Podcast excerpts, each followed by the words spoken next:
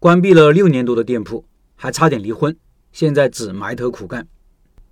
社群里一位老板说了自己上半年的经历：关闭了一家开了六年多的店铺，而且差点还和老公离婚。关闭的原因有两个：一是房东执意涨房租，二是产品涨价导致营业额下滑。店铺关闭前，对每个菜品进行了三到五元的涨价，生意就直接下来了。虽然她不同意，但是她老公执意这么做。我对这位老板印象深刻，因为他前几年很经常在社群里分享自己的经历和开店遇到的一些问题。他老店关了之后，买了个新铺子，但这个铺子因为位置不好，只能主做外卖。以前是他主导店铺的运营，和老公关系搞僵之后，现在新店的运营主要她老公负责。她说，她老公不让她参与家里和店铺的决定，只让她埋头苦干。但貌似她老公没有怎么学习如何做外卖。新店开业，除了搞了个九五折活动，其他啥也没做，生意很差。这就是现状，看得出来，他出来提问，心里一定是非常着急。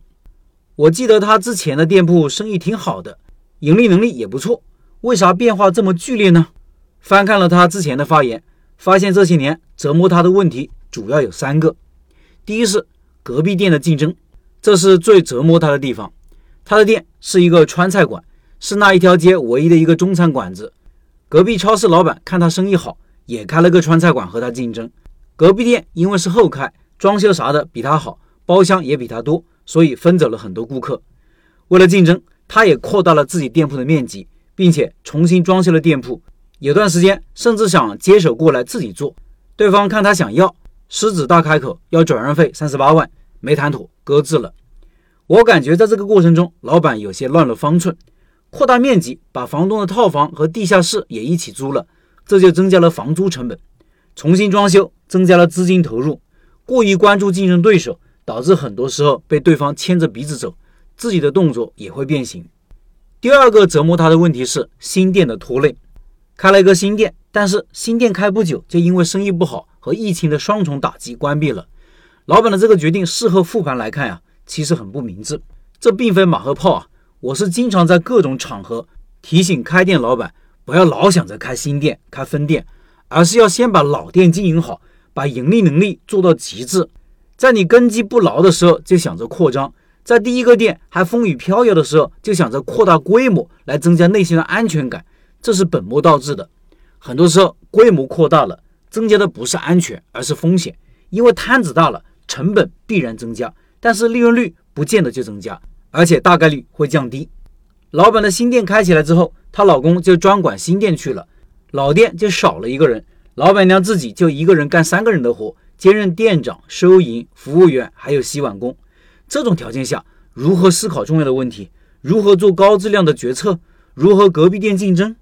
第三个是和她老公的关系，这也是让她最痛心的一点。他们差点离婚，就因为她老公把全部的问题和责任都推给她了。让我印象最深刻的是关于开分店签合同的指控。老板说，开分店签合同那一天，他说天气不是很好，暗示我合同不能签，但我签了，导致疫情的到来，分店亏损，这成了我的第一大罪。我印象中，老板两年前也说过这个事情，那时候他是这么说的：我把老店经营的好好的，他倒是把新店开倒闭了，还告我签合同那天天气不好，他暗示我不要签，而我却要签，所以。没能躲过那次黑天鹅事件，责任在我。看到这里，我真是有些哭笑不得。